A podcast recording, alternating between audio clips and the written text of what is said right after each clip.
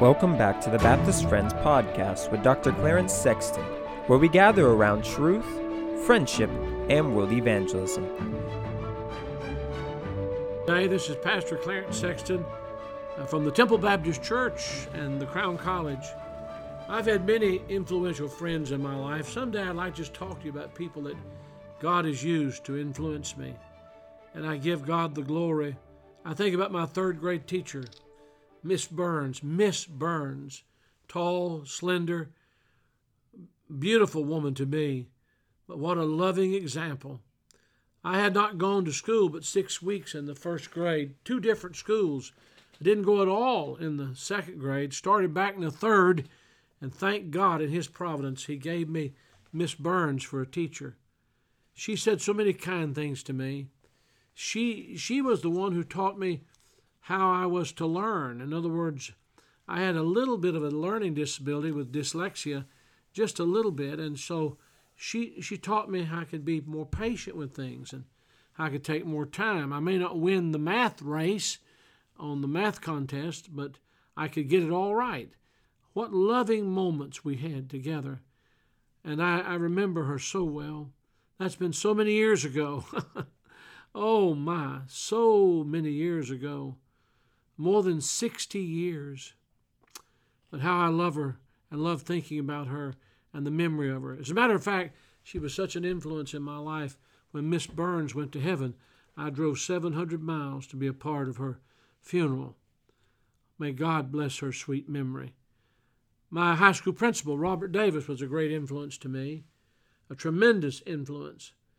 Uh, he was the first man uh, that I held with that kind of stature who said to me one day after an episode when I had to be disciplined in high school, he said to me, Clarence, God has something special for your life.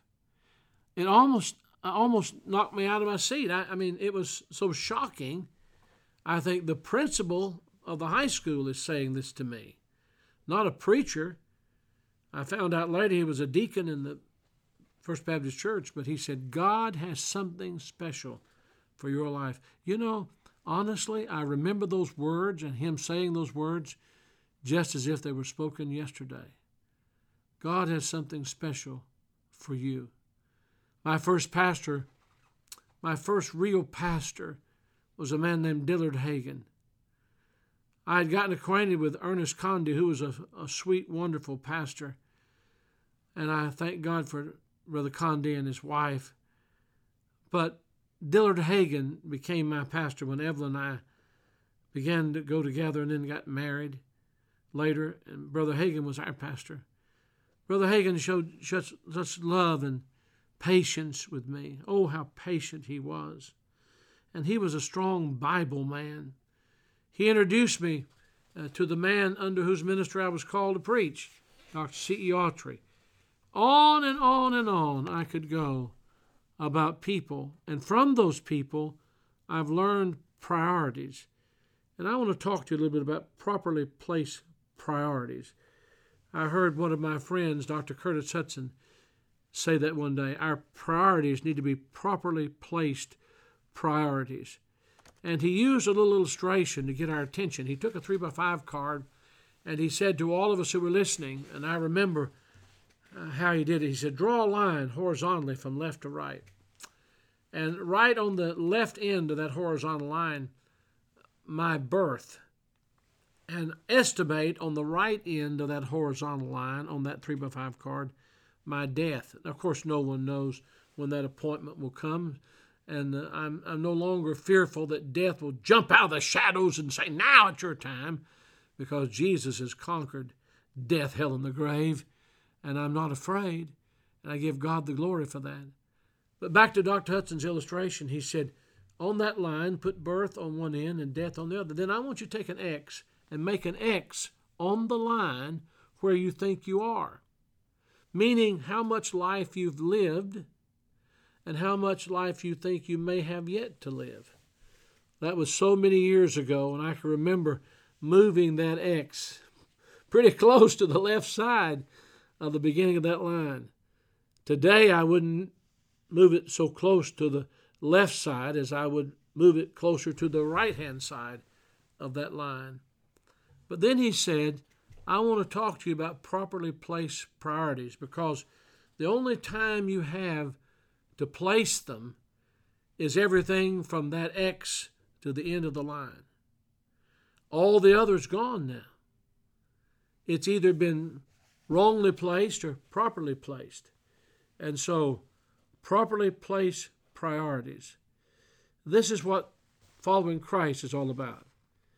The Bible says, For the Son of Man came to seek and to save that which was lost. The Lord Jesus found men who had been catching live fish and casting them aside to die. But he called them to fish for men, men who were dead in their trespasses and sins, and bring them to Jesus, and Jesus make them alive forever. This is our priority. Did you know you may not consider yourself to be a soul winner, but anyone who's a Christian can be a faithful witness? I once knew a man who won people to the Lord who could not read or write. He memorized the scriptures. I mean just enough scripture to talk people about the Lord. He memorized John 3:16, he memorized Romans 3:23, he memorized Romans 5:8, he memorized Romans 6:23 and 10:13. This is the true story. I met the man. He was a mighty soul winner. And he even carried a New Testament and acted as if he were reading those verses from the New Testament. He had a mark, but he couldn't read. But did he ever have a passion for Christ? I'm telling you, God can use anyone. That means he can use me. And I believe the Lord was hard up when he found me and called me. But I thank him. And God may be hard up today as he's calling you and singling you out to follow him and be a faithful witness for him. But he's doing that. And you can learn how to talk about Jesus. You just have to know one thing that He saved you, that He's come into your life. In our churches, we get everything running and moving. We think that God is so very pleased with our activity. But what is the priority we need? Activity is a poor substitute for spirituality, a poor substitute. Jesus said, Follow me. Think of it. Follow me. It's about a person. It's not a follow up program we need, it's follow me.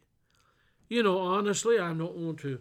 I don't want to be harsh or hard about this, but many people can read books and memorize things and uh, follow charts and say, I've completed the course and I've completed the follow up program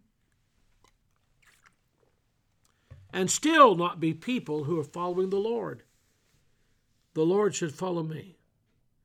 Follow me, and I will make you fishers of men.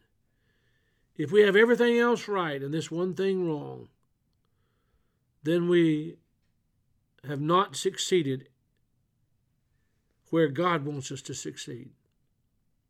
We may have succeeded everywhere else, but we've actually failed in this most important area. It only appears that we've succeeded, but we have failed, miserably failed.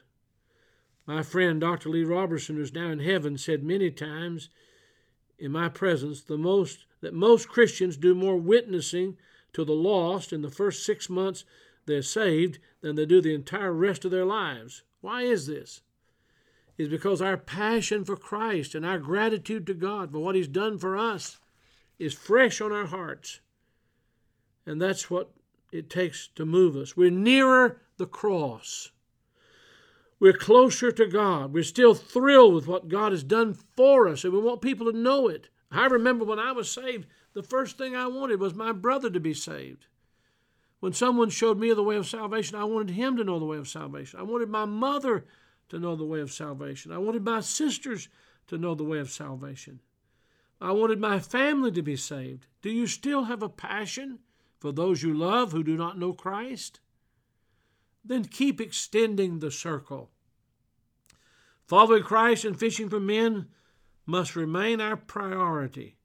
If we lose this, what are we to do?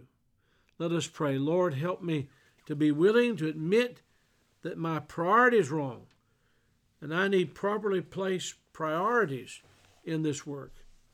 Oh, may God help us today, beloved. May God raise up a new generation of faithful witnesses. This is what we need faithful witnesses. God bless you. Thank you for listening to this episode of the Baptist Friends podcast. Never miss an episode by subscribing today. And make sure to join us next time as we continue to gather around truth, friendship, and world evangelism.